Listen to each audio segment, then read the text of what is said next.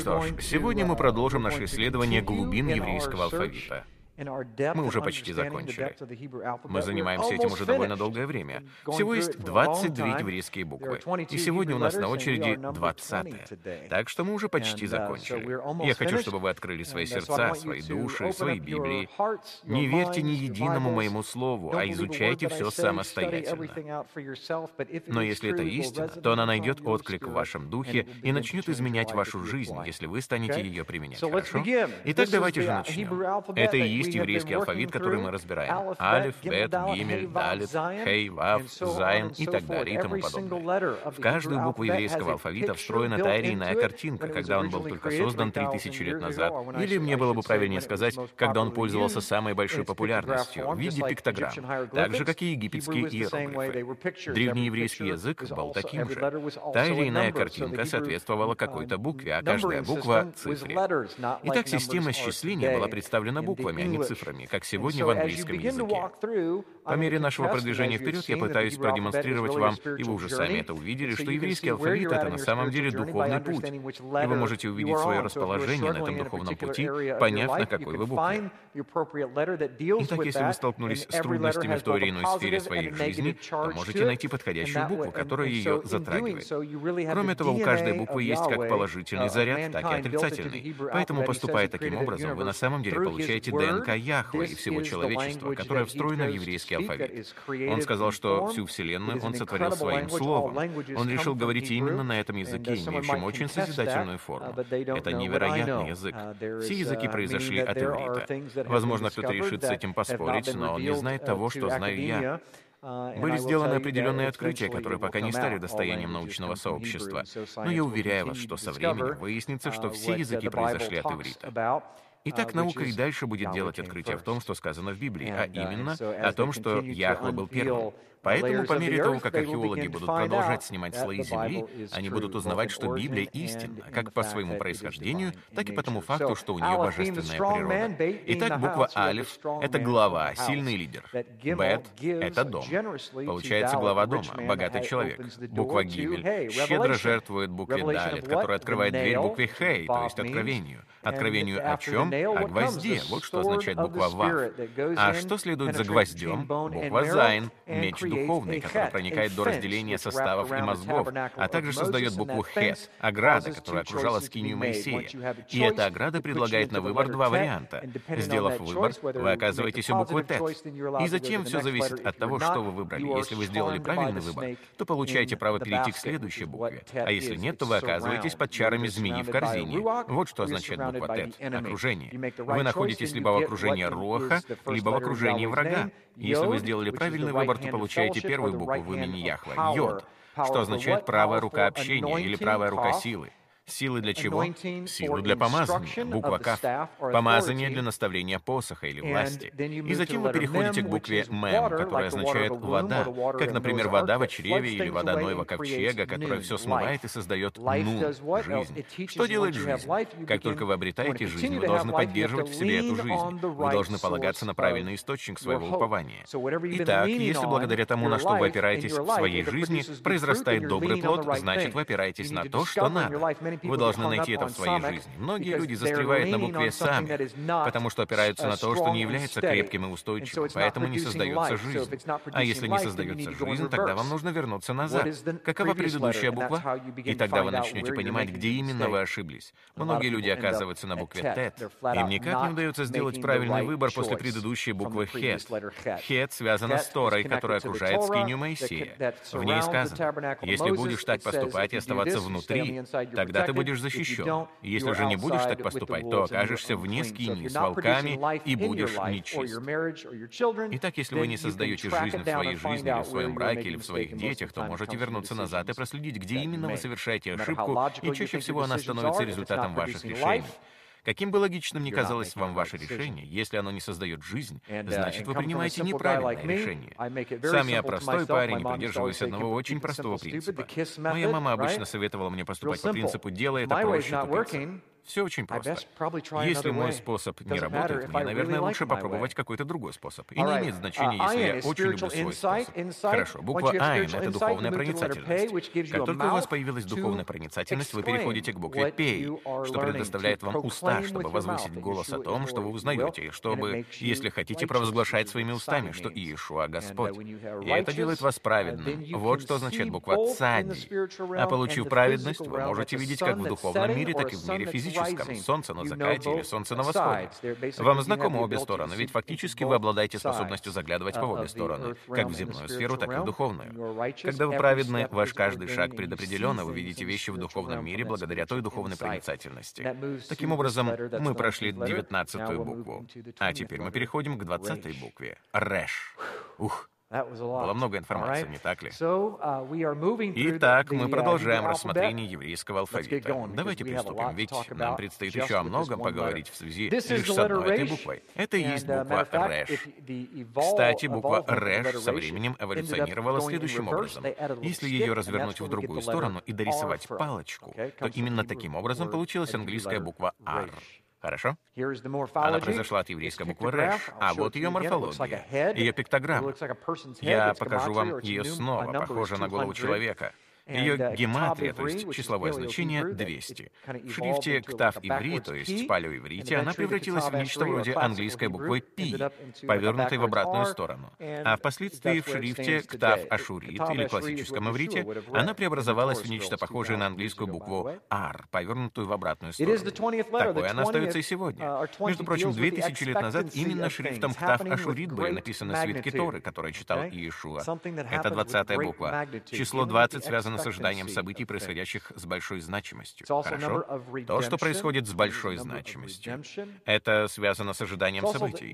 Также это число искупления. 20 — это число искупления. Кроме того, это следующая буква в последовательности числа 10. Другими словами, она связана с другими двумя буквами, связанными с числом 10, а именно буквой алиф, цифра 1. Что означает алиф? Лидер или сила. Хорошо? Сила, как у быка. Эта буква похожа на голову быка. Итак, сила лидера. А число 10 — это что? Какая десятая буква? Кто-нибудь помнит? Юд, правильно, которая означает «десница власти». И так получается сила, власть. Вы видите, как два этих слова взаимосвязаны. И двадцатая буква также связана с этим, и всего лишь через минуту вы узнаете ее значение. 20 лет — это возраст военной подотчетности в Библии. Вы узнаете почему. Иосиф был продан за 20 сребреников. Давайте рассмотрим число 20 в Писании, чтобы показать вам некое партнерство, последовательность или повторяющуюся структуру, если хотите. 20 лет Иаков ждал, чтобы овладеть своими женами и имуществом. Лиих и Рахилью. 20 лет Израиль ждал спасителя от гнета Иовина. 20 лет Израиль ждал спасения. Видите, принцип ожидания прямо здесь, перед нами, прослеживается по всему Писанию. 20 лет ждали Самсона. 20 лет Ковчег Завета ждал в Кириаф и Арине. 20 лет Соломон ожидал завершения строительства двух домов. 20 лет ожидал Иерусалим между своим захватом и разрушением. 20 лет Иеремия о нем пророчествовал. Совпадение? С точки зрения математики это невозможно. Почти все числа 20 в Библии взаимосвязаны. Я почти все их показал прямо сейчас. Кроме того, гематрия буква Рэш — 200. Число 200 связано с вещами в состоянии недостаточности. Представьте себе ожидание. У вас бывают большие ожидания, потому что чего-то недостает, что-то несовершенно. Разумеется, 20 умножить на 10 будет 200. Так и получилось это число. Иоанна 6.7. Филипп отвечал ему, «Им на 200 динариев недовольно будет хлеба, чтобы каждому из них досталось хотя бы понемногу». Ахану было недовольно 200 сиклей серебра, чтобы избавиться от последствий своего греха. И это показывает нам недостаточность денег. Их никогда не может быть достаточно. Их никогда не хватает. Спросите у любого богатого человека. Ему по-прежнему их не хватает. 200 певцов и певиц Эздры было недовольно, чтобы добиться мира с Богом. Можно было бы подумать, что число 200 — это просто случайность. Но во всех этих местах говорится о достаточности. Мы вернемся к этому, когда у нас будет более глубокое понимание буквы «рэш». Вот это и есть буква «рэш», и, как вы видите, от нее и произошла наша английская буква «ар». Со временем ее обратили в обратную сторону, и она превратилась в греческую букву «ро», а ты со временем стала латинской буквой «р», когда к ней добавили «ножку». Что это означает? У нее есть два значения. В положительной сфере Первый, первый, главный, глава чего-либо, поэтому она изображена в виде головы. Начало, uh, сумма чего-либо. В то же время у нее есть и негативное значение. Негативная сторона этой буквы — горький, огорченный, бедный, бедность, последний, бояться, качать или трясти головой. Хорошо? Итак, если взглянув на свою жизнь, вы поняли, что у вас есть горечь, или вы огорчены, или вы бедны в том или ином смысле, или значение слов «бедность», uh, «последний», «бояться», здесь речь идет именно о духовном уровне. Качать или трясти головой, если вы испытываете потрясение, то в таком случае вам, возможно, следует уделить особое внимание в этой букве и оставшейся части этой проповеди, uh, потому что, как я думаю, она будет приобретать для вас все большее значение по мере того, как мы будем продвигаться дальше. И это поможет вам выйти победителем из той борьбы, которую вы, возможно, ведете. Слово «ра», возможно, вам знакомо это слово. Это имя древнеегипетского бога Ра. Зло, вот что значит ивритское слово «ра». Итак, мы в основном сконцентрируем внимание на положительной стороне, потому что Яхва обращает внимание именно на положительную сторону. И мы разберем понятие «первый», «главный» и «глава». В исходе 4.8 сказано, «Если они не поверят тебе и не послушают голоса решен, первого, хорошо, решен, знамение, то поверят голосу знамения другого». Я приведу вам еще несколько примеров. В Бытии 3.15 сказано, «И вражду положу между тобою и между женою, и между семенем твоим и между семенем ее. Оно будет поражать тебя в голову». Это uh, древнееврейское слово «рош», означающее «первый». Очевидно, оно связано с буквой «реш». «А ты будешь жарить его в пету». В Псалме 118-160 сказано, «Основание слова твоего истинно». Опять-таки, слово «основание» здесь переведено слово «рожь».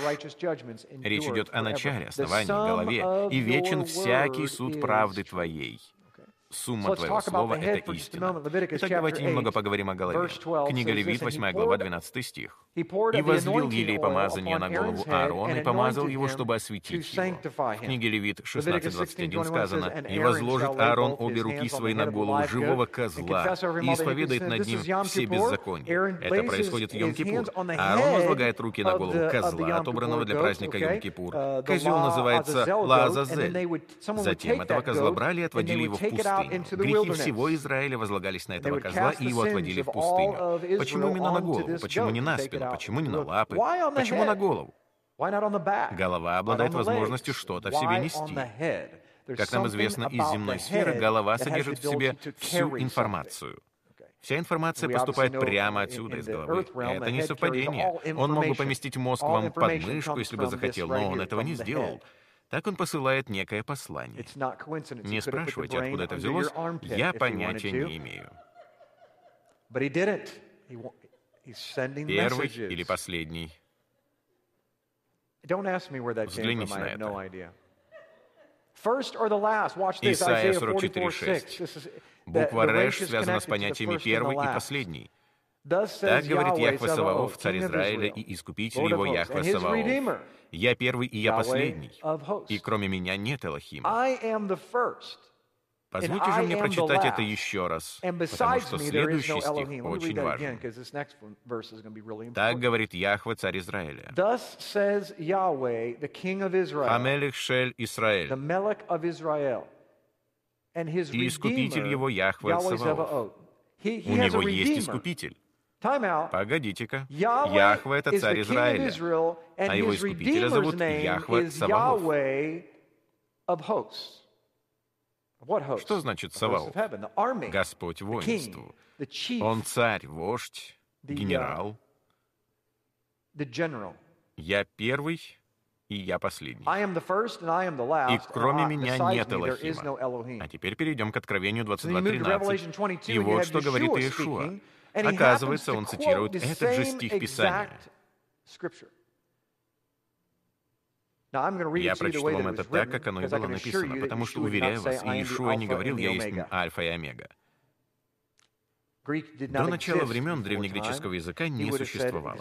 Должно быть, он сказал именно так. «Я есть Алиф и Тав».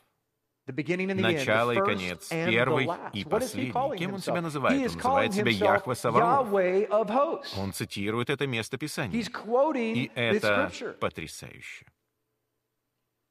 Вот почему так важно то, почему он говорил на иврите.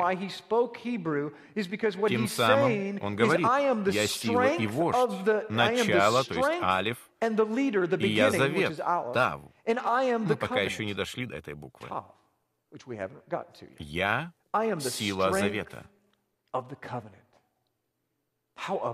Как это потрясающе! Если он говорит «я есть альфа и омега», что ж, хорошо. Ты начало и конец алфавита.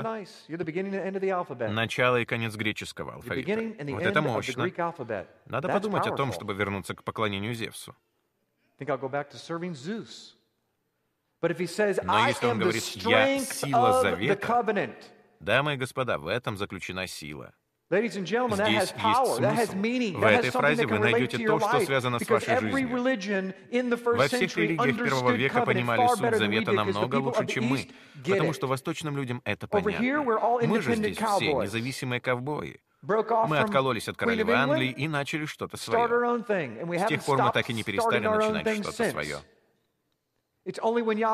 Только когда люди Яхвы начнут собирать отколовшиеся куски и говорить, «Ты нужен мне, и ты нужен мне», и мы начнем вступать в завет друг с другом, тогда мы поймем то, что они уже поняли, а именно то, что силой завета является Мессия, который, между прочим, обитает в каждом из вас.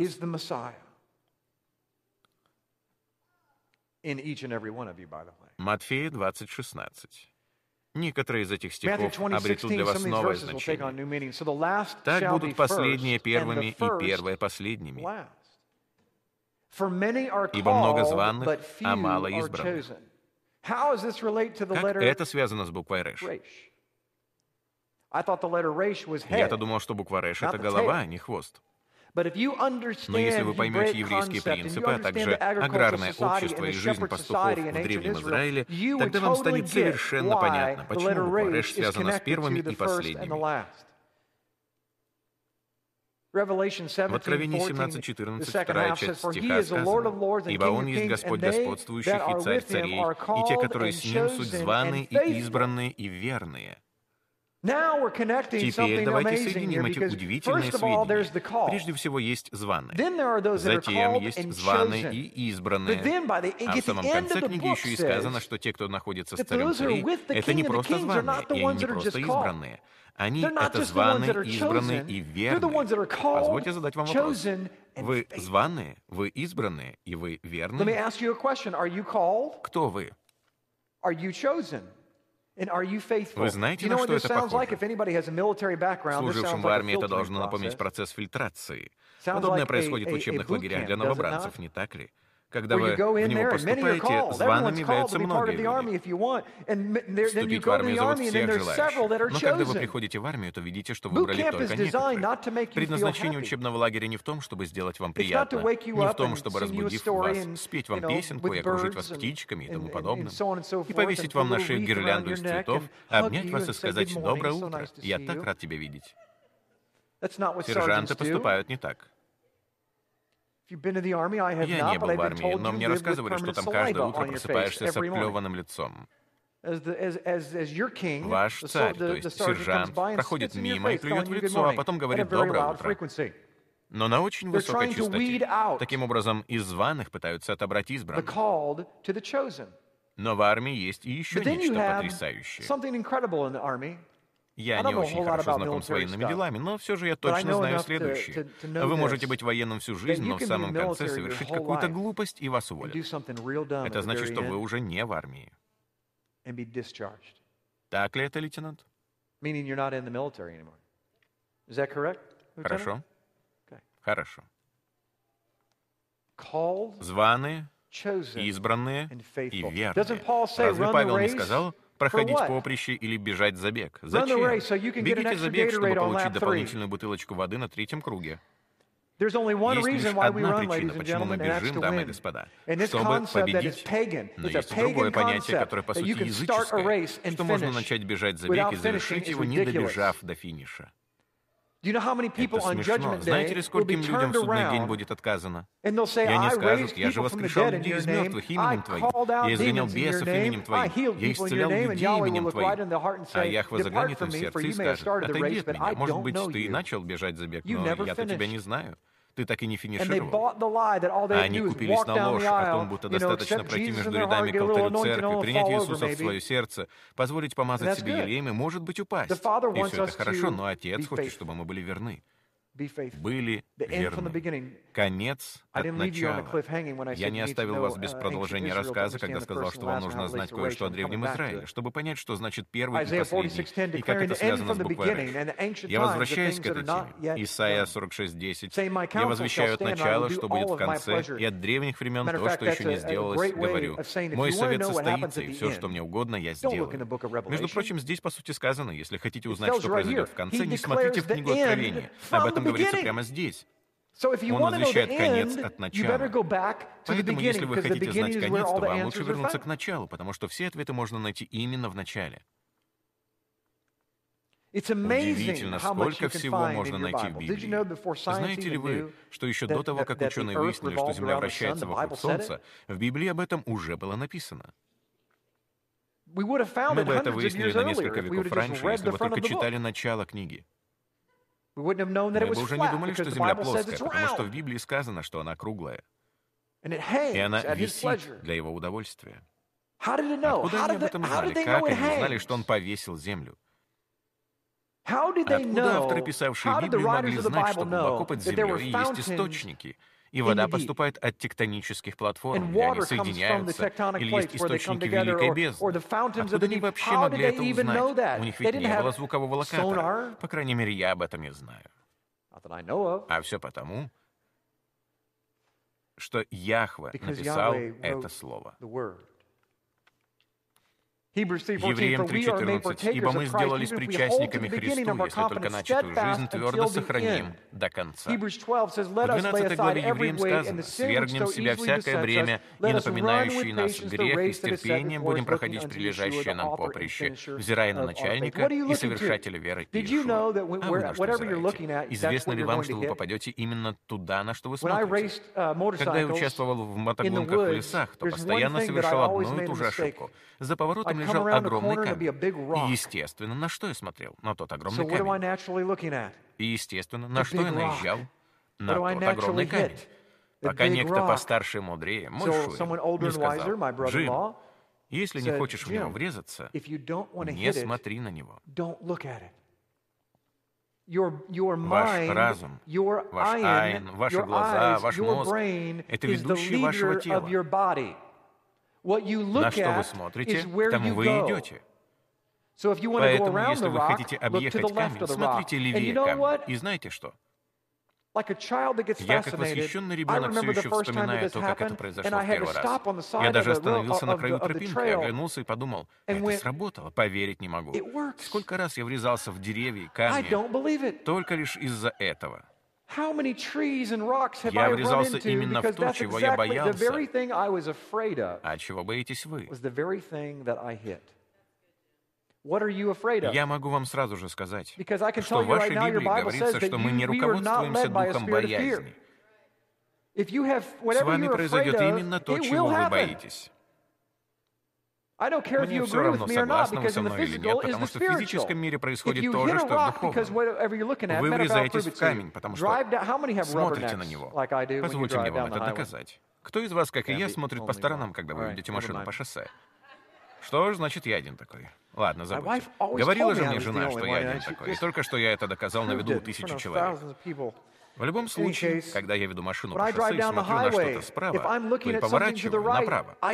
Вы движетесь туда, куда смотрите. Именно поэтому он говорит. Вы должны смотреть на Мессию. Вы должны смотреть в том направлении, куда движетесь. Этот путь очень узок. Кто из вас знает, что с узкого пути можно сойти, даже не заметив этого?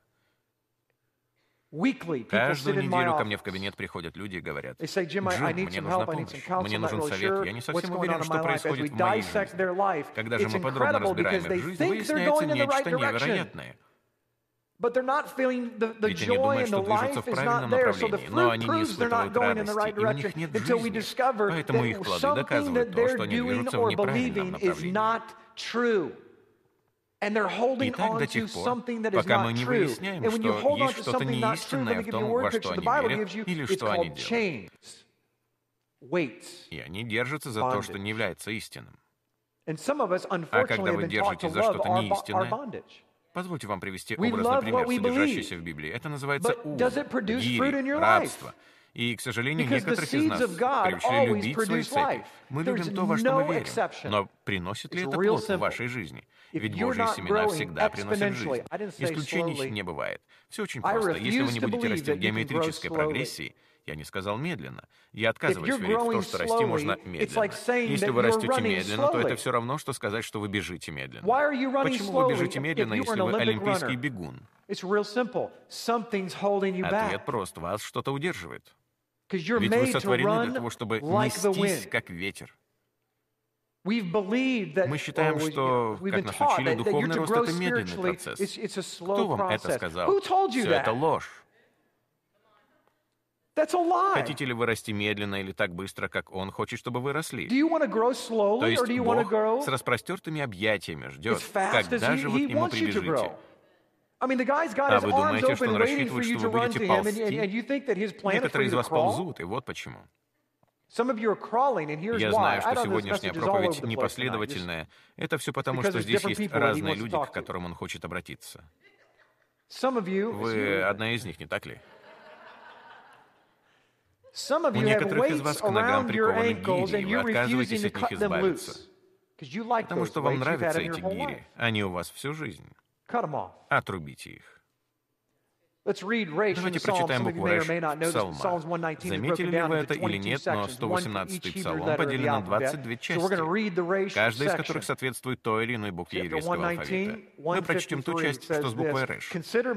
Итак, в Псалме 118-153 сказано, «Возри на бедствие мое и избавь меня, ибо я не забываю закона Твоего. Вступись в дело мое и защити меня, по слову Твоему оживи меня, далеко от нечестивых спасений». Кстати, это слово Иешуа. Иешуа. И Иешуа, именно это слово на иврите означает спасение. Подумать только, совпадение? Далеко от нечестивых Иешуа, ибо они уставов твоих не ищут. Много щедрот твоих, Яхве, по суду твоему оживи меня. Много у меня гонителей и врагов, но от откровений твоих я не удаляюсь. Вижу отступников и сокрушаюсь, ибо они не хранят слова твоего. Зри, как я люблю повеления твои. Говорится ли здесь о вас? Любите ли вы его повеление? По милости Твоей, Яхве, оживи меня. Основание — Реш, от начала. Слово Твоего истинно. И вечен всякий суд правды Твоей. В притчах 1.7 сказано, «Начало мудрости — страх Яхве. Глупцы только презирают мудрость и наставление». Буква «Рэш» связана с мудростью. Откуда мы знаем, что она связана с мудростью? Потому что буква «Рэш» означает «начало». Но почему она тогда не первая буква? Хороший вопрос. Почему она двадцатая буква? Почему она стоит ближе к концу, если она означает «начало»? Послушайте внимательно, и вы поймете, почему. Начало мудрости — страх Яхве, и познание святого — разум. Начало мудрости и страх Яхве. Древние говорили так. Мудрость — наивысшая характерная черта всех свойств Творца. Нет ничего выше мудрости. Из нее вытекают все прочие характерные черты. Итак, о чем вам следует молиться?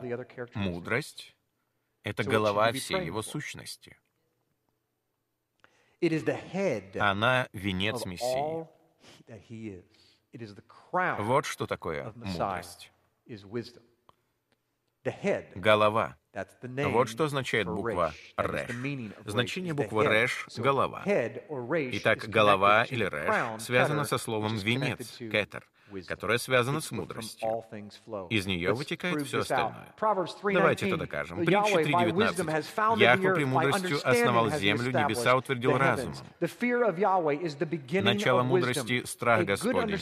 Разум верный у всех исполняющих заповеди Его. Хвала Ему пребудет вовек. Видите ли, мудрость связана с исполнением Его заповедей. Если вы не любите Его заповеди, то у вас нет мудрости.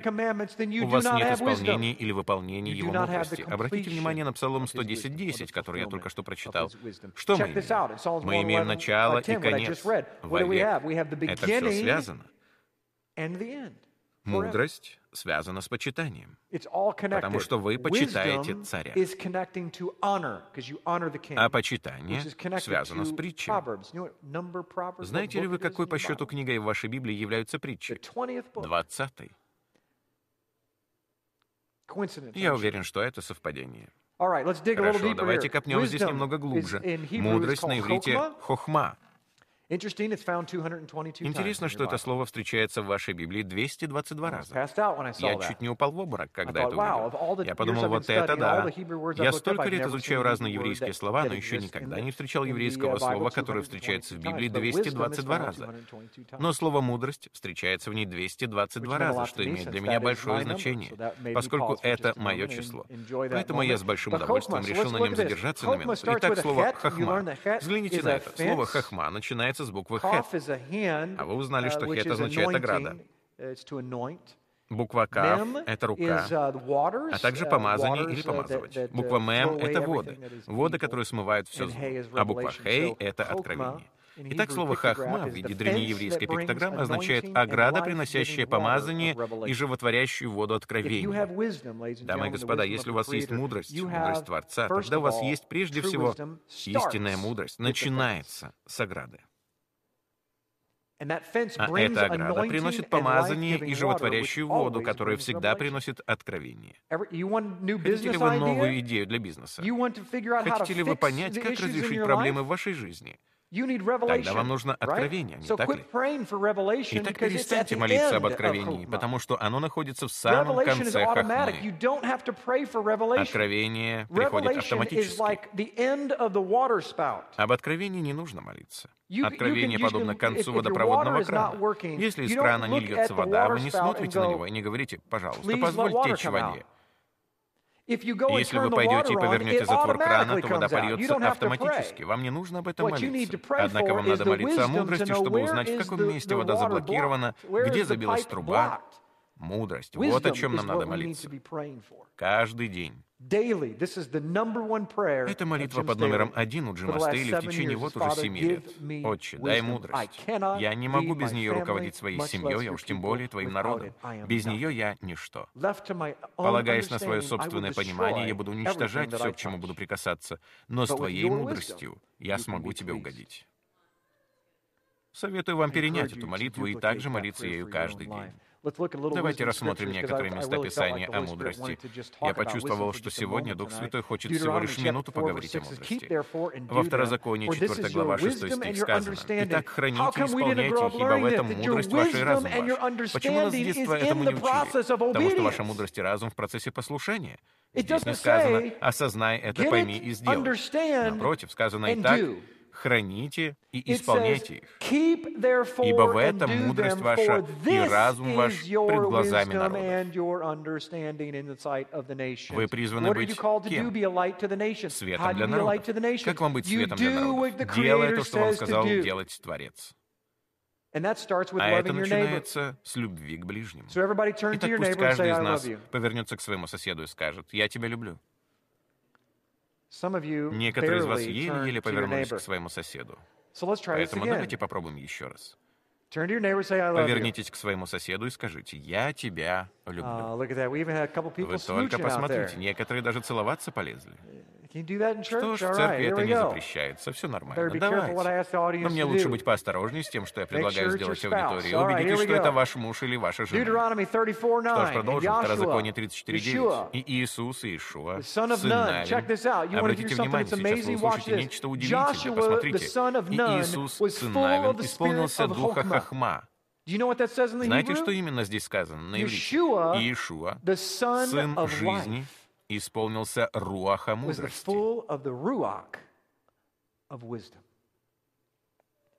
О ней говорится везде, потому что Маше возложил на него руки свои. Угадайте, куда именно он возложил на него руки? Мы уже это знаем, ему на голову. И повиновались ему сыны Израилева, и сделали так, как повелел Яхве Моисею. Другими словами, произошла передача власти от Маше к Иешуа, сыну Навину. Кстати, чем тогда командовал Иисус Навин? Армией, не так ли? Итак, удивляет ли вас то, что Иешуа грядет на белом коне, сын жизни? Возглавляя что? Воинство небесное. Здесь дается библейский намек на имя Мессии. Исход 28.3. «И скажи всем мудрым сердцем, которых я исполнил духа премудрости». Я подчеркнул эти слова не для вас, а для того, чтобы напомнить себе, что здесь надо остановиться и рассказать вам о том, что в этом месте сказано на иврите, потому что это невероятно. Все хотят иметь мудрость. Но на иврите здесь сказано не об этом. В оригинале не сказано «мудрые сердцем». Эту фразу можно перевести как «мудрое сердцем» но она ничего для вас не значит. Я бы сказал, что она означает «мудрый человек». Я точно не знаю. Что, по вашему мнению, она означает? Но вот что она в действительности означает на иврите. Она означает «и скажи всем, кто до такой степени желает проникнуть в глубины мудрости, что она буквально взрывает их сердца». Другими словами, это сердце так сильно желает мудрости, что аж трепещет от этого. В нем из-за этого проявляются шумы и аритмия. Так сильно оно жаждет мудрости. А почему это так важно? Потому что здесь сказано, «Я хочу, чтобы ты обратился к тем людям». Вот люди, к которым я хочу обратиться. Те, кто желает мою голову. Разум Мессии. Хотите ли вы познать ум Мессии? Вот в чем ключ и хитрость. Впрочем, здесь нет никакой хитрости. Нужно иметь мудрость. Потому что мудрость поступает от головы. Это царская мудрость. Вся изобретательность, все планы, все перспективы основаны на мудрости. Соломон попросил о мудрости, чтобы руководить народом Яхве. Он не просил о дворцах, он не просил о царских рубинах и золоте. Он лишь попросил о том, чтобы иметь ум Творца. В конце концов, это ведь и есть его творение. Он лучше его знает. Поэтому, если у вас есть ум Творца, то вы можете руководить. Как вы можете руководить своей семьей? Мужья, некоторым из вас трудно быть духовным главой семьи. Знаете почему? У вас нет мудрости. Вам нужно молиться не о том, чтобы Бог помог вам быть духовным лидером вашей семьи. Вы не той молитвой молитесь. Вам надо молиться с самой вершины. Если вы хотите быть главой, тогда обратитесь к главе.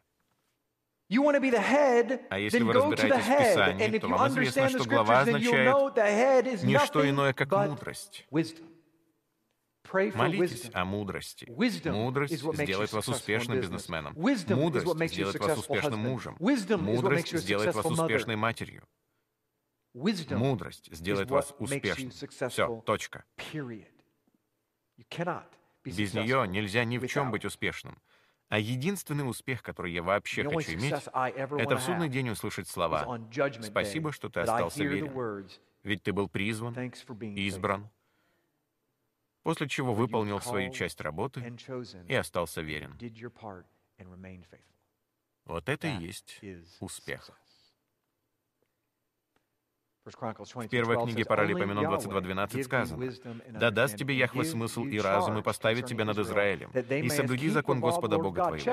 Обратите на это внимание. Я мог бы целый час говорить лишь об этом и доказывать это. Здесь сказано, что только Яхве может дать вам мудрость.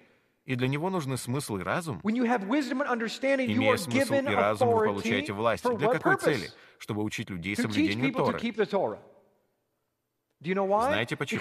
Потому что когда вы учите людей соблюдать инструкции, именно это означает Тора на иврите, чтобы вы знали, она означает не закон, а инструкция или наставление. Единственная причина, по которой вам дана была мудрость, состоит в том, чтобы людей, находящихся по ту сторону ограды, привести за ограду.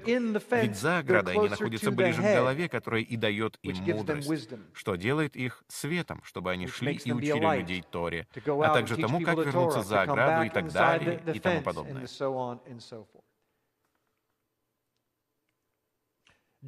Книга Иева, 12 глава, 16 стих.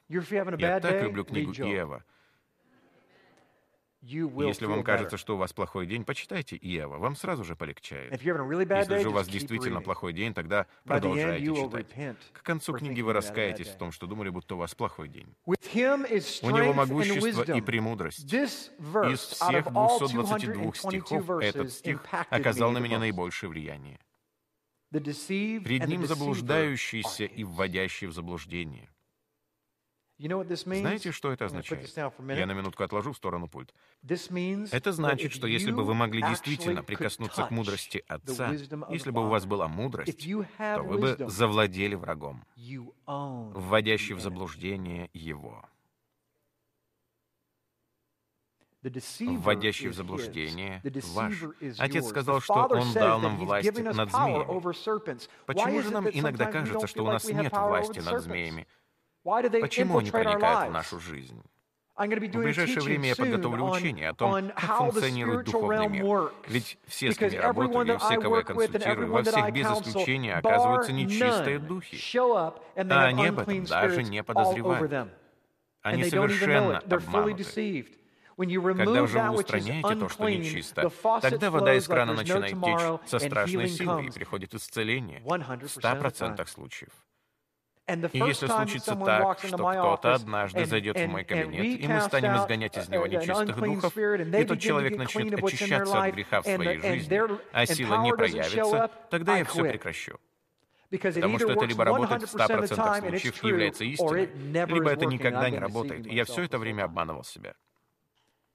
Но я рад сообщить, что до сих пор в 100% случаев, когда люди покоряются Творцу, и в них обнаруживаются и изгоняются нечистые духи, тогда у них восстанавливается брак, исцеляется тело, выздоравливают дети, и все приводится в порядок. Почему? Потому что Он сотворил это в порядке, и только враг намеревается нарушить этот порядок.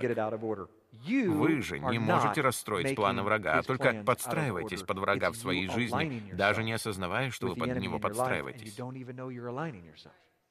Итак, если в вашей жизни царит хаос, если в ней что-то не так, то хотите верьте, а хотите нет, причина не в вас, а в том, что враг просто действует через вас вам же на погибель. А если вы его не замечаете, то это лишь доказывает то, что это он. Ведь он именно так и поступает, прячется по темным углам. Мудрость позволяет вам завладеть им и избавиться от него. Книга Иова, 28 глава. Откройте ее, пожалуйста. Ладно, Джим, я понял, мудрость превыше всего, мудрость — это то, что мне нужно. Мудрость — это как основа всего, ДНК, она фундамент, она ядро, она протон, нейтрон, электрон, все это я понял. Как же мне ее получить? Если бы ее можно было купить, то люди приобретали бы ее ценой своей жизни. Но в Библии сказано, что это невозможно. Итак, давайте выясним, где же ее можно найти. Но где премудрость обретается, где место разума? Не знает человек цены ее, и она не обретается на земле живых. Бездна говорит, не во мне она, и море говорит, не у меня, не дается она за золото, и не приобретается она за вес серебра. Не оценивается она золотом афирским, ни драгоценным ониксом, ни сапфиром. Не равняется с ней золото и кристаллы, не выменишь ее на сосуды из чистого золота. А о кораллах и жемчуге и упоминать нечего. И приобретение премудрости выше рубина. Не равняется с нею топаз эфиопский. Чистым золотом не оценивается она. Откуда же исходит премудрость? И где место разума? Обратите внимание, что мудрость и разум или понимание идут вместе. Если у вас нездоровый рассудок, путаются мысли, то вам нужна мудрость, потому что мудрость принесет разум. Сокрыта она от очей всего живущего, и от птиц небесных утаена. Аваддон и смерть говорят, ушами нашими слышали мы слух о ней. Яхве знает путь ее, и Он ведает место ее. Ибо Он прозирает до концов земли и видит под всем небом. Когда Он ветру полагал вес и располагал воду по мере, когда назначал устав дождю и путь для молнии громоносной, тогда Он видел ее и явил ее, приготовил ее и еще испытал ее и сказал человеку. Вот, страх Яхве есть истинная премудрость. И послушайте это. В последней половине этого стиха сказано «И удаление от зла — разум». Послушайте еще раз. «И удаление от зла — разум». Надо же, все это противоречит некоторым богословским доктринам. Я думал, что мудрость — это что-то вроде подарка. Он просто так дает вам мудрость. И все же, дает ли он ее или нет? Ведь Библия здесь ясно говорит, что мудрость — это страх Господень. А если вы изучите тему страха Господня, то обнаружите, что бояться Господа значит делать то, что Он говорит. Теперь вам следует выяснить, как мне узнать, что делать? Как мне слышать Бога? Пожалуй, это главный вопрос, которым задаются верующие по всему миру. Как мне узнать, что это Он говорит? Люди постоянно у меня спрашивают, как ты думаешь, Его воля в этом или в том? Поэтому в основном нам следует выяснить, как звучит Его голос и как его определить. Мы ведь не хотим бояться ни того имени и иметь мудрость человеческую. Давайте продолжим, и, может быть, мы это выясним сейчас. В притчах 4.7 сказано, «Главное Главное — мудрость. Она самая важная. Приобретай мудрость, и всем имением твоим приобретай разум. Как же нам это делать? Удаляйся от зла и бойся Господа. Вы скажете, Бог мой друг, он и мой друг тоже, но вам лучше его бояться, потому что он намного больше вас. Кто-то скажет, а я не хочу бояться Бога. Не знаю, как вы, но я его боюсь. Я боюсь его имя. Даже об его имя может разбиться вся земля. Он мой царь. Слава Богу, Он мой друг, но прежде всего Он мой царь, и я преклоню колени пред моим царем. Притча 3.13. Я просто зачитаю несколько мест Писания. Надеюсь, вы не возражаете. Вам нужно узнать контекст, чтобы понять, насколько это важно. Блажен человек, который снискал мудрость, и человек, который приобрел разум. Скудоумный высказывает презрение к ближнему своему, но разумный человек молчит, хранит шалом. Притча 11.12. Вот что это означает. Позвольте пересказать на доступном языке. Человек, у которого нет мудрости, обижается. Но человек, у которого есть мудрость, заглядывает за обиду, самые глубины того отчаянного положения, в котором должно быть находится этот человек, раз он пытается причинить обиду.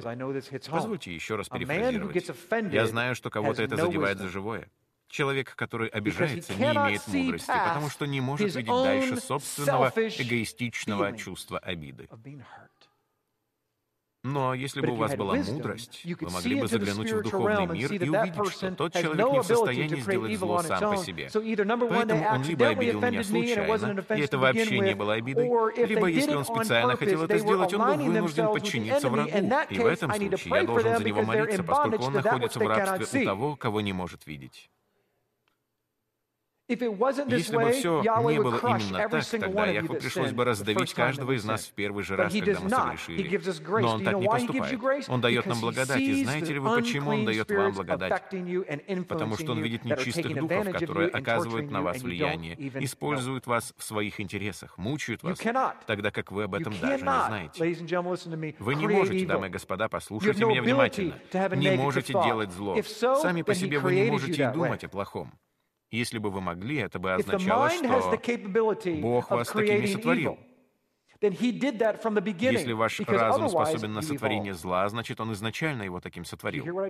Потому что иначе это бы означало, что вы эволюционировали. Вы услышали, что я только что сказал? Вы либо изначально были сотворены способными думать о плохом, Именно поэтому Ева была обманута. Она не принимала решения согрешить. Она была обманута.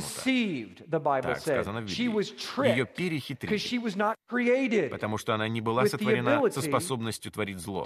Она просто пошла на поводу, согласилась с посторонней чистотой, которая вошла в одно ухо, затем она превратилась в мысль, и она поступила согласно той мысли. Вы тоже воспринимаете внешние частоты, поступающие не от Яхвы.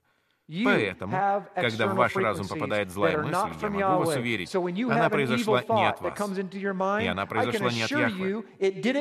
Таким образом, у нас остается лишь один вариант.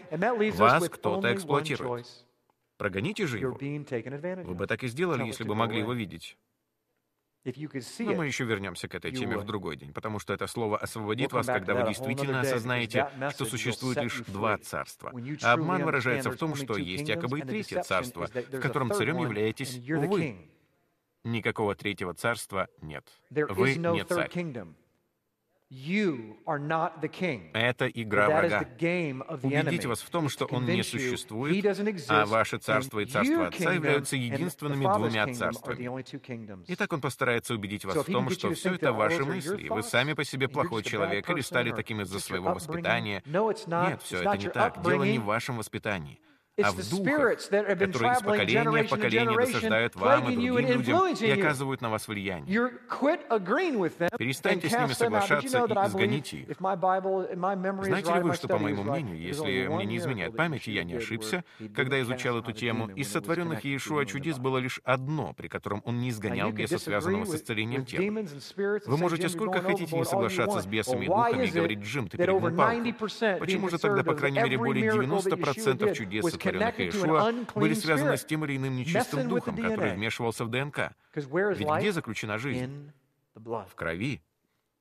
Почему сегодня поднялась такая шумиха вокруг ГМО, генетически модифицированных организмов? Почему? Потому что Хасатан хочет изуродовать все, что сотворил Бог. Всякий раз, когда он смотрит на младенца, что он видит? Лицо Бога, ведь мы сотворены по его подобию. Поэтому если я смогу развивать клонирование, если я смогу вмешиваться в ДНК, то мне не придется смотреть на лицо Божье, которое напоминает мне о Яхве каждый день моего наказания. Он настолько проник во все наши дела, что это даже не смешно.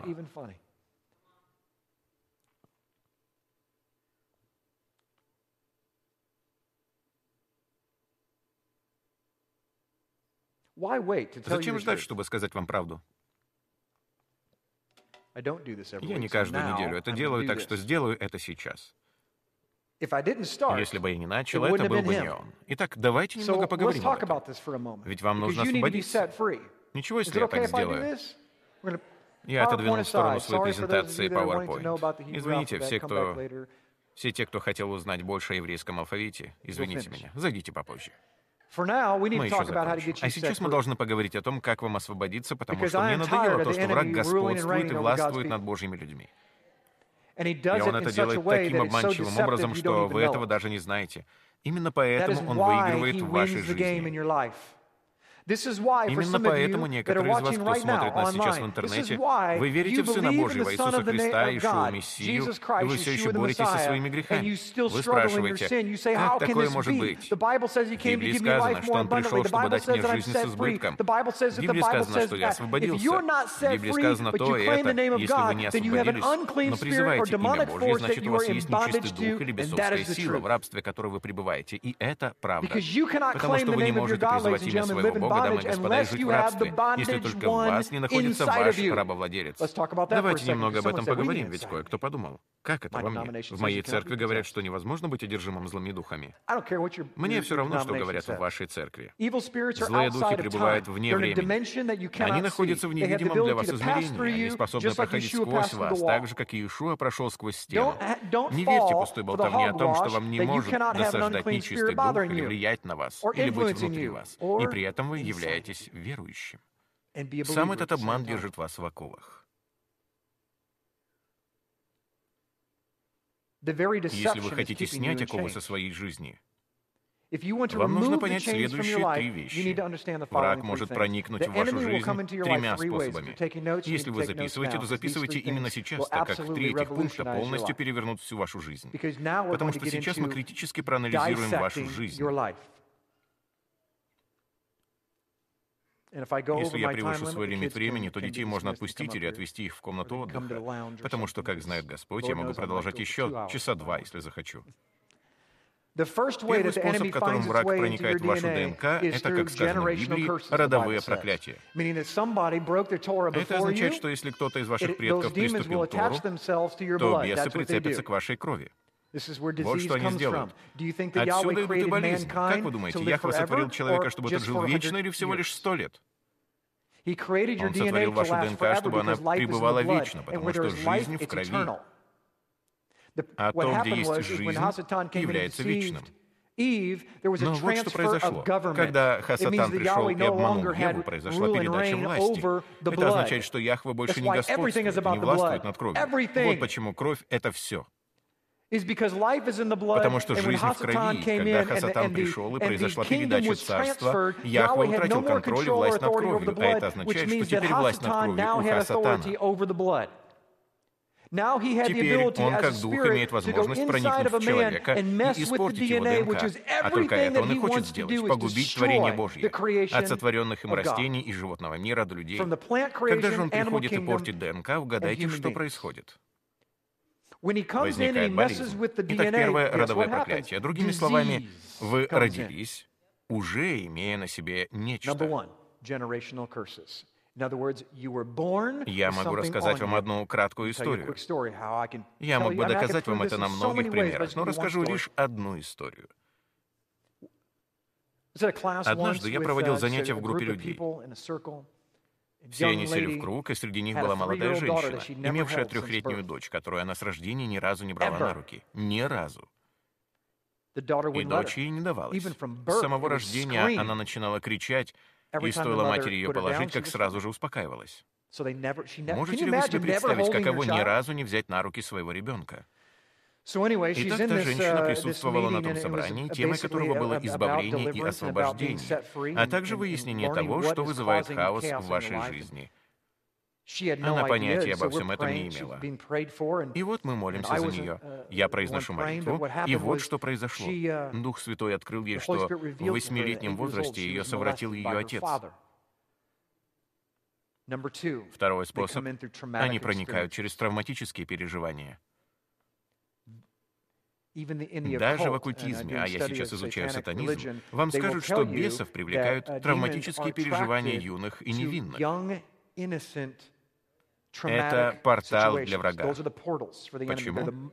Я этого не понимаю. Никто не понимает, но по словам сатанистов, там больше энергии. Они питаются той чистой энергией в травматических uh, переживаниях. Uh, Итак, у той женщины была ситуация с травматическим переживанием. В ее жизнь вошел нечистый дух. Работа или задача врага состоит в том, чтобы погубить все поколения. И посредством ДНК он переходит от одного поколения к другому. Хорошо? Uh, Врачи называют это наследственностью. Нет, это не так. Я не утверждаю, что каждая болезнь имеет бесовское происхождение. Но основываясь на пропорциях в Писании, я могу сказать, что таковыми являются более 85% из них. Потому что вот что произошло. В тот момент она полностью освободилась от этого нечистого духа, и в тот же момент от нечистого духа освободилась и ее дочь, а находилась она в 24 километрах оттуда. Как это могло произойти? И как мы об этом узнали? Потому что она уехала домой к дочери и застала ее на руках у бабушки, которая до тех пор ее тоже ни разу не держала. И бабушка плачет, держа на руках ее дочь. Поэтому, войдя в дверь, мать подумала, что случилась какая-то беда. И так она очень взволновалась. Мама, что произошло? Произошло, почему ты плачешь? И тут ее трехлетняя дочь спрыгивает с рук своей бабушки, бежит по паркетному полу и запрыгивает на руки матери, впервые в жизни. Ее мать, даже не понимая, что происходит, опускает дочь вниз, ведь она не привыкла держать ее на руках. Но потом сразу же берет ее вновь, понимает, что она ее держит и спрашивает, что происходит. А бабушка говорит, я не знаю, что случилось, но примерно полтора часа назад она подошла ко мне вся в слезах, запрыгнула ко мне на руки и сказала, бабушка, возьми меня. А как раз за полтора часа до этого женщина освободилась от нечистого нечистого духа, и тот же нечистый дух, прицепившийся к ДНК матери, был вынужден оставить и дочь.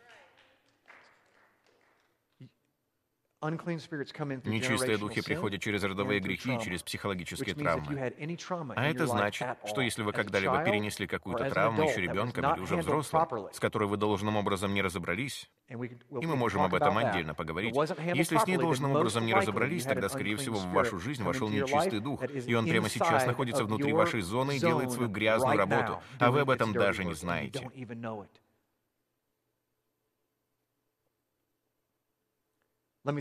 Позвольте привести вам очень важный пример. Если вам трудно подчиняться властям, то в вашей жизни есть нечистый дух, огромный. Если вам трудно подчиняться властям, как и мне когда-то, и вы не способны укрыться под духовным зонтом, то это значит, что вас контролирует Хасатан, а вы об этом даже не знаете. И вы будете говорить, все это ради Бога. Я сделаю это, я сделаю то, но вы даже не будете знать, что работаете на Хасатана. Откуда я знаю, что может быть такое, чтобы вы искренне что-то делали, но при этом вами управлял сам Сатана? Есть ли у меня какие-либо доказательства? Давайте вернемся к Евангелиям, где Кифа, Петр, только что узнал, что Иешуа умрет на кресте. И что он воскликнул? «Только через мой труп», я перефразирую. «Ты ни в коем случае не умрешь. Я прослежу за тем, чтобы этого не произошло». А Иешуа повернулся к нему и сказал, «Отойди от меня, сатана». Погодите-ка, у Петра ведь было довольно чистое сердце. Кто бы на его месте не сказал того же? У него были чистые мотивы, чистое сердце, и он был искренним. Но Иешуа повернулся, и нам это непонятно, потому что мы не понимаем, как все происходит в духовной сфере. Так что до нас даже не доходит, что когда Иешуа повернулся, он обращался не к Петру. Поразмышляйте над этим. Иешуа Мессия, даже находясь в физическом мире, способен заглядывать в мир духовный. Согласитесь ли вы со мной в этом? Итак, он смотрит не на Петра, он смотрит на того, кто только что сказал ему что-то на ухо. И он говорит, «Хасатан, отойди от меня». Ты беспокоишь одного из моих учеников. Конечно же, он не назвал сатаной Петра. Он обратился к тому, кто что-то говорил Петру. Джим, ты хочешь сказать, что это сатана говорил, мы не хотим, чтобы ты умер? Именно это он и говорил. Некоторые из вас в своем религиозном рвении говорят слова Хасатана, но даже не знают об этом. И это совершенно точно. Женщины, если вы способны находиться под духовным руководством своего мужа, но отказываетесь или испытываете в этом затруднение, тогда вами руководит враг. Мужья, если вы не можете находиться под духовным руководством, и никто не может дать вам наставление, оказать вам помощь, проявить к вам любовь держать вас подотчетным, значит, вы действуете в сфере хасатана. И это лишь одна категория. Вообразите себе сейчас круговую диаграмму, как при финансовом отчете. Когда я работал финансовым планировщиком, то постоянно их составлял. Я так люблю разноцветные круговые диаграммы. Круг делится на сектора. Я люблю круговые диаграммы, потому что мне они напоминают яблочный пирог. Я люблю яблочный пирог. Моя бабушка пекла чудесный яблочный пирог. Да будет благословено ее имя. Расскажу вам смешную историю. Моя бабушка умерла в 99 лет, за месяц до своего столетия. До 94 лет она жила одна на ферме в доме с 14 спальнями в Лестервилле, Миссури. Она пекла лучший яблочный пирог на планете Земля. Я отвлекусь от темы, в этом нет ничего духовного. Я столько лет хвастался этим яблочным пирогом всем своим друзьям. И вот однажды мы отправились на охоту. Я пригласил с собой своего наставника. Я говорил, ребята, вы не представляете себе, какой потрясающий яблочный пирог она печет. Придя к ней, мы обнаружили, что она печет что? Яблочный пирог. И вот я вдыхаю его аромат. Она знает, что это мой любимый пирог. Наконец она достает готовый яблочный пирог, но в это время мой друг проходит мимо мусорного ведра и достает упаковку от замороженного пирога миссис Смитс. 24 года я думал, что он домашнего производства. А это был замороженный полуфабрикат. У меня прямо сердце оборвалось. Это был самый грустный момент в моей жизни. Я получил очень серьезную психологическую травму. И пришел нечистый дух. А мои друзья чуть со смеху не померли. Я ведь три часа хвастался этим яблочным пирогом. Господи, упокой ее душу. Итак, номер один — родовой грех. Номер два — психологическая травма. Номер три — вы, ваше решение. То есть, когда вы сами приступаете Тору, то вы открываете дверь в духовный мир. Мы все время говорим об этом в христианстве. Мы с детства слышим фразу «этим ты открываешь дверь врагу». Позвольте же вам сказать, что происходит на самом деле. Вы передаете власть. И все это по закону, все легально, все законно. Как только вы нарушили закон в Соединенных Штатах Америки, вы попадаете под него, и вы подлежите наказанию. Как только вы нарушили законы Божьи, вы оказываетесь под ними и подлежите наказанию. Знаете ли вы, что это за наказание? Наказание состоит в том, что Яхва больше не в состоянии вас защищать. Дело не в том, что Бог стремится вас наказать. Вовсе нет. Вы законным образом, так же, как и Ева, передаете права Хасатану. И теперь он владеет данной сферой вашей жизни. Пусть даже Яхва владеет сферой вашего спасения, но почему вы по-прежнему боретесь с грехом, который никак не можете победить? Все потому, что в данной сфере вашей жизни Яхва не имеет власти, поскольку вы ему ее не отдаете. Враг владеет вами в этой сфере. Итак, каким же образом мы передаем власть в этой сфере? А вот как. Представьте себе два царства, разделенных пропастью. Если бы вы находились в царстве Хасатана в этой сфере вашей жизни, то это бы значило, что вы пребываете в рабстве и имеете ошибочное мнение. Ведь единственное, что вам изначально позволяет оказаться в этом рабстве, это некий поступок, противоречащий тому, что вам велит делать Яхве. И это называется доктрина. Это называется система верования.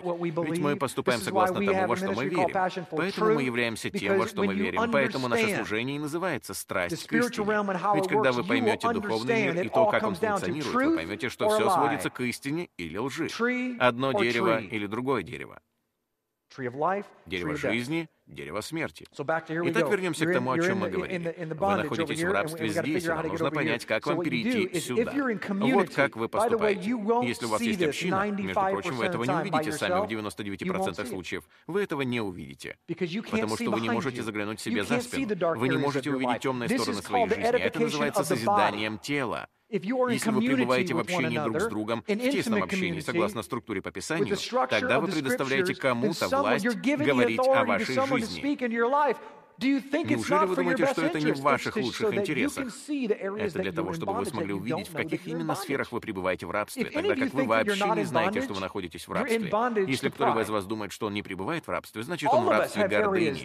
В жизни каждого из нас есть сферы, в которых мы не принадлежим полностью Творцу. Поэтому вот что вам нужно сделать. Подойдите к кому-нибудь и попросите, покажи такие сферы в моей жизни, проговори мою жизнь, покажи мне то, чего я не вижу. Отче, открой мои глаза через других людей, ведь именно так он и будет будет это делать. Попробуйте побыть независимым еврейским подрядчиком. И посмотрим, как далеко вы продвинетесь. Вы уничтожите Царство Божье, действуя от Его имени. Смиритесь перед своими ближними, и вам не понравится то, что Отец скажет в вашу жизнь через них. Но это лучшее, что может произойти, ведь когда приходит такой свет, ор на иврите, это называется истиной. Когда входит эта истина, что делает свет? Расширяется и изгоняет всякую тьму. Враг не может жить в истине. Вот почему истина так важна. Ведь когда в вашу жизнь входит истина в этой сфере, то у вас есть выбор. Буква «тет». И вы можете либо сделать правильный выбор, и тогда в вашу жизнь войдет сила Божья и оживит ее, либо вы можете решить не замечать наказание Отца, и вы останетесь в рабстве в той области. Итак, вот эти три сферы. Родовой грех, психологическая травма и ваш собственный грех. Вот что заставляет вас быть в рабстве в вашей жизни. Как вам освободиться из рабства? Быстрее всего вы сможете освободиться из рабства, если признаете, что вы грешник. Именно так вы приняли спасение, дамы и господа. Признаете, что вы действительно в рабстве и не в состоянии увидеть, в каком вы рабстве. Вы же не станете молиться о том, чего не можете увидеть. Позвольте мне это еще раз сказать. Вы не станете молиться о том, чего не можете увидеть. Поэтому вы до самой смерти останетесь в этой зависимости. Ведь вы не станете молиться о том, чего не видите. Именно поэтому вы должны быть в окружении людей. Именно поэтому вам нужно жить в общине. Как нам это делать? Мы сами лишь сейчас этому учимся. Вам нужен человек, который молился бы с вами и за вас. И когда та сфера будет освещена, и поверьте мне, Отец хочет как можно скорее осветить ту сферу, в этом нет никакого сомнения. Однако Он не делает ничего без молитв святых. Он хочет действовать через общину. Итак, как только кто-либо осветит гордыню или другую проблему, которая есть в вашей жизни, что бы то ни было. Может быть, была ситуация, в которой вы получили психологическую травму. Однажды я молился с одной девушкой. Она была разгневана, разгневана до такой степени, что испытывала ненависть и была готова пойти на убийство. Буквально. Ее муж даже несколько раз вызывал полицию, опасаясь за свою жизнь, поскольку на него нападала жена с духом гнева и убийства. Когда мы молились, я знал, что где-то должен быть этот дух. Она говорила, нет, в моей жизни нет ничего такого. Но когда мы молились посреди молитвы, Дух Святой открыл ей, что в очень юном возрасте, когда ей было три года, она была изнасилована двумя ее дядями. Откуда она это узнала? Дух Святой открыл ей эту психологическую травму и нечистого духа гнева. Почему она была так разгневана? Потому что еще трехлетняя девочка, ребенком, она была разгневана. В ее жизнь проник дух гнева и горечи, и он ее так и не оставил. Так и не оставил. Мы должны избавиться от всего нечестивого в своей жизни. Вы хотите быть всем, кем вы можете быть. Если вы хотите быть головой, тогда вам следует быть слугой для всех. Потому что как только вы склонитесь перед своим Творцом и признаете, что вы нечестивы, что вы сломлены, Позвольте мне еще раз это сказать. Легче всего проверить, есть ли в вашей жизни нечистый дух, потому что в вашей жизни все наперекосяк. Вы не получаете плода жизни. Почему мы можем узнать, что тот или иной человек верующий? Почему? По его плодам. Поэтому, если в вашей жизни нет плодов Духа, то вам нужно задаться вопросом, есть ли у вас в жизни Дух, или вы до такой степени порабощены, что Духа нельзя даже заметить.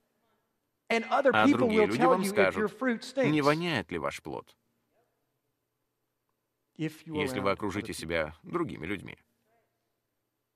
Но если вы будете всего лишь популяризатором истины Яхвы для мира, что является одной из наибольших проблем в мессианском движении, столько людей говорят всем остальным, каков Бог и какова его истина. Они даже никогда не спросят, нравится ли вам запах моего плода, нравится ли вам его вкус. Ведь если бы они спросили, то все бы отвечали, он воняет. Он воняет. А это означает, согласно Библии, что в вас не живет Дух. Потому что Дух вызывает жизнь, Он приносит плод, и люди хотят вкусить этот плод. Аминь. Итак, я не собирался uh, отклоняться в эту сторону, но он этого захотел. Надеюсь, кому-то сегодня надо было это услышать. Мы должны начать проводить ревизию своей жизни, потому что Творец хочет в полной мере использовать весь ваш потенциал. Хотите ли вы знать, как чем-то руководить? Тогда следуйте. Я завершу историей, которую обещал рассказать. Я говорил об этом внизу на занятии Мишпахи. Во время своего последнего визита в Израиль я находился в Вифлеемской долине, на самих полях Вооза и Руфии. Я сижу на трехтысячелетнем миндальном дереве в окружении маслиновых рощ и полей, расположившихся каскадами и уступами. Они шириной 50-100 метров по всей долине. И я размышляю. Почти сюрреалистический момент. И вдруг я уловил некий запах. Ужасный. А затем я услышал блеяние овцы. То был ужасный запах, и я сначала почувствовал именно его. Поэтому, когда вы в следующий раз прочтете, что мы овцы, а он пастырь, то это не комплимент. Я ожидал увидеть овец, как в рекламе организации 4-H, красивых, ухоженных, с синими ленточками. Но вот по долине идут овцы и козы. Они меня окружили, и это была самая сюрреалистическая ситуация, в которой мне пришлось оказаться. Я оглядываюсь в поисках пастыря и думаю, минутку, в Библии ведь сказано, что именно пастырь ведет овец. Наконец я замечаю двух пастухов на другой стороне долины и думаю, как странно, что они делают так далеко отсюда. А отец сказал, помолчи и послушай. Сейчас я буду тебя учить всему о моем слове прямо сейчас и здесь. Я буду учить тебя тому, как вести. Я буду учить тебя тому, как следовать. Я буду учить тебя тому, кто такие овцы и пастыри, что такое зеленая долина, источники и прочее прямо здесь. Я смотрю на все это и думаю, я ничего не понимаю. И вдруг один из пастухов свистнул и половина овец ушла на другую сторону долины. И я подумал, а, все ясно. Послушные овцы там, непослушные овцы здесь. Понимаю. А он сказал, ой, вей. Потом свистнул другой пастух, и ушли остальные овцы. Я подумал, ну вот, теперь-то я понял. Мои овцы знают голос мой. Свист был таким же. Но те овцы знали своего пастуха и никуда не пошли, когда их не позвал их пастух. Это был первый урок, что я получил. А затем я спросил, отче, почему пастухи были сзади? Он ответил, ты же американец, тебе этого не понять. Пастухи не идут впереди овец. Ибо как они смогут следить за овцами, идя перед ними? Как они смогут защищать овец спереди? Овцам не нужна защита спереди, они видят опасность и убегают. А нужна им защита именно сзади, где им ничего не видно. А пастух может следить за той овцой, которая действительно ведет остальных. И он может следить за своими шагами, а также за овцами со всех сторон одновременно. Настоящий пастух ведет овец сзади, как истинный слуга, и он ведет их вверх по долине к более зеленым пастбищам. Где находится более зеленое пастбище? Вверх по долине. Что находится вверх по долине? Источник Пресная вода. Чем более вы удаляетесь от засоренной людьми реки, тем более чистую воду вы находите. Именно поэтому мы возвращаемся к прошлому, дамы и господа, к еврейским корням нашей веры. Потому что чем дальше мы заходим в прошлое, тем выше поднимаемся в гору. А чем выше мы поднимаемся в гору, тем меньше коровьих испражнений в воде. Вот вы смеетесь.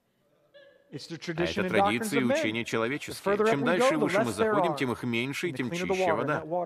И эта вода вас очистит. Итак, я думаю, из того, о чем я говорил, можно сделать такой вывод. Буква «Рэш» связана с головой. Голова — это мудрость. Мудрость — это понимание того, как функционирует сверхъестественный мир. Мудрость смотрит на мужчину или женщину и говорит, «Я тебя люблю, даже несмотря на то, что ты самый неприятный человек, которого я знаю, потому что я заглядываю за тебя и вижу нечистых духов, вошедших в твою жизнь. Может быть, тебя совратили в 12 лет. Может быть, твой дядя у тебя на глазах покончил с собой или умер. Может быть, ты именно такой, какой ты есть, потому что ты не знаешь, что находишься под влиянием врага. Я буду молиться за тебя. Знаете ли вы, что вас узнают по вашей любви? Хотите ли вы своих врагов превратить в своих лучших друзей? Подумайте о своем злейшем враге. Я думаю о моем. Мой злейший враг будет одним из моих лучших друзей. Это лишь вопрос любви. Любовь, любовь, любовь. Я советую вам найти друга, найти духовного наставника, найти кого-либо, кто поможет вам выяснить, почему в вашей жизни нет жизни. Может быть, это не из-за вас. Если это не из-за вас, то вы невиновны. Может быть, это из-за вашей жены или каких-то внешних факторов, которые оказывают на вас давление. Но все же вы должны иметь шалом. Вы все равно должны иметь силу в своей жизни. В противном случае у вас явно есть то, что требуется изгнать. Изгоните это, а затем морите это голодом, потому что у вас есть две собаки, и я на этом завершу. Это основной принцип, который я преподаю в ходе консультаций. Внутри вас живут две собаки. Одна из них — шицу. Кто знает, что такое шицу? Это не сторожевая собака, а вторая — доберман. В детстве у меня была и та, и другая. Моя мать занималась разведением собак. Мы разводили шицу, и у нас был доберман. Знаете ли вы, что шицу может убить добермана? Я отвечу вам, как это можно сделать. Заморите добермана голодом, и он даже не сможет поднять голову. И его убьет кто угодно. Вы хотите убить бесов в своей жизни. Вы желаете от них избавиться. Некоторых из них вы можете изгнать вот так, запросто. С некоторыми из них вам придется поститься и молиться. Что такое пост? Пост — это умирание. Когда вы умираете, нет больше той любви, как если кто положит душу свою за друзей своих. И нет больше той любви, как если кто будет поститься и буквально говорить «Я хочу умереть, я готов умереть, лишь бы ты услышал мои молитвы». И когда вы умрете для себя, Он откроет вам еще больше о вас самих через других людей. Это почти неизбежно. То, что вы узнаете, это от кого-то другого. Итак, если у вас нет людей, которые говорят в вашу жизнь, вы недостаточно с ними близки. В первом веке они вообще жили вместе. Почему я постоянно об этом говорю? Потому что я вижу жизнь в тех людях, которые готовы делать все от них зависящее, чтобы быть друг с другом. Чем более вы будете вовлечены в тело Мессии, тем быстрее будете возрастать. А теперь я должен завершить. Слышите ли вы, о чем я говорю? Вы можете освободиться, но прежде вы должны понять, что вы обмануты. в той или иной сфере своей жизни, и попросить его открыть вам, что это за сфера. И если это откровение должно поступить от другого человека, тогда преклоните колено даже перед пятилетним ребенком, если оно исходит от него потому что гордыня помешает вам освободиться. Когда же вы освободитесь, то истинно свободно будете, и тогда начнут расти ваши духовные дары. Я не смогу учить на тему духовных даров до тех пор, пока вы не освободитесь. Ведь пока вы не станете открытым, подходящим и готовым сосудом, вы не сможете быть использованы Творцом. Сначала освободитесь от всего нечистого, и вы увидите, как сила Божья станет действовать в вашей жизни так быстро, что вы даже не поверите в это. Я своими глазами видел чудеса, настоящие чудеса в физическом мире. Ведь когда нечистый дух уходит, ДНК восстанавливается, и иногда это происходит мгновенно. Вот так. Потому что Яхва хочет, чтобы она была чистой. Давайте помолимся. Отче, я так благодарен Тебе. Пусть даже это был длинный вечер, но я прошу, чтобы он был угоден Тебе. Чтобы Твоя истина распространилась в земной сфере, и люди сделались свободными. Пусть они задумаются о тех областях в своей жизни, в которых они перенесли психологическую травму. Возможно, у них были нечестивые родители, и теперь они впервые задумаются о том, что у них, возможно, есть враг, который, как троянский конь, проник в их семью, проник в их жизнь, и все это время наносит им поражение в самых разных областях. Отче, возьми Твой свет, Твою истину и освети те сферы в жизни людей прямо сейчас. Покажи им, откуда это пришло. Покажи им травматический момент. Покажи им нераскаянный грех.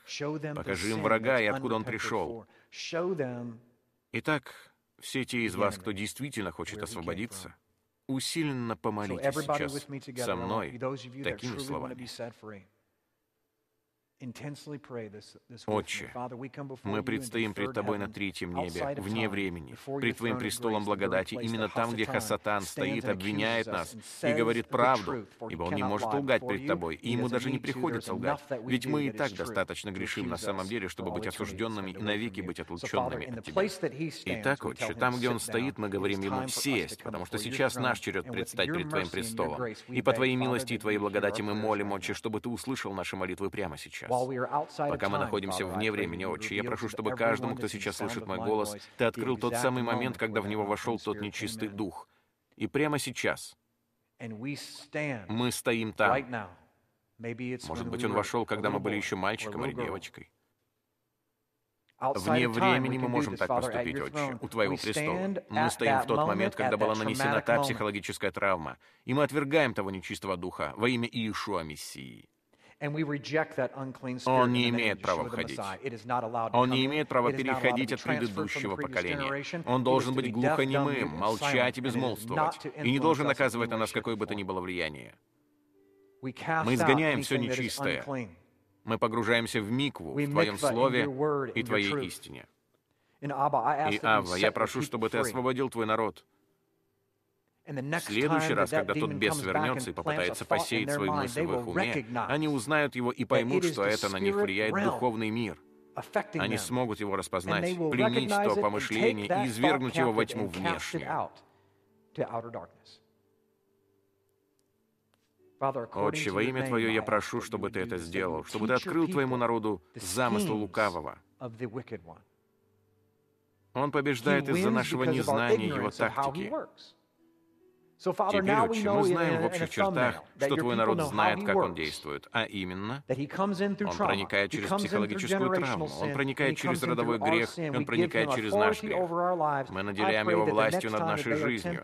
Я молюсь о том, чтобы, когда они в следующий раз будут испытывать искушение, они отвергли тот дух, понимая, что серьезность совершения греха состоит в предоставлении Хасатану контроля над нашей жизнью. И до тех пор, пока мы не покаемся в том грехе, не только перед тобой, ведь твое слово не об этом говорит, мы должны каяться друг перед другом. До тех пор не наступит время обновления от тебя. Именно так ты все устроил. Поэтому, Отче, я прошу, чтобы ты освободил твой народ, обучай твой народ. Освободить их ты сможешь лишь в том случае, если они узнают план врага и его тактику. Дай нам ту власть, которая у нас уже есть. Помоги нам узнать, как и когда ее применять. Я прошу Тебя, Отче, освободи народ Твой прямо сейчас. Приготовь нас к тому, что Ты хочешь делать. Сделай нас чистыми сосудами, способными приблизиться к Тебе. Ведь Твой огонь выжжет все нечистое внутри нас, если мы только Ему позволим. Во имя Иешуа. И все сказали «Аминь». Отче, пусть Твое лицо озарит Твой народ, пусть Твое имя благословит их. Обрати на них лицо Твое и дай им благодать. Благослови и сохрани их во имя Сына Твоего. Благослови. Аминь. Аминь и аминь. Найдите кого-нибудь, поговорите с ним, попросите Отца открыть вам, что вам нужно сделать, чтобы освободиться, с тем, чтобы Он смог использовать весь ваш потенциал. Спасибо, что пришли.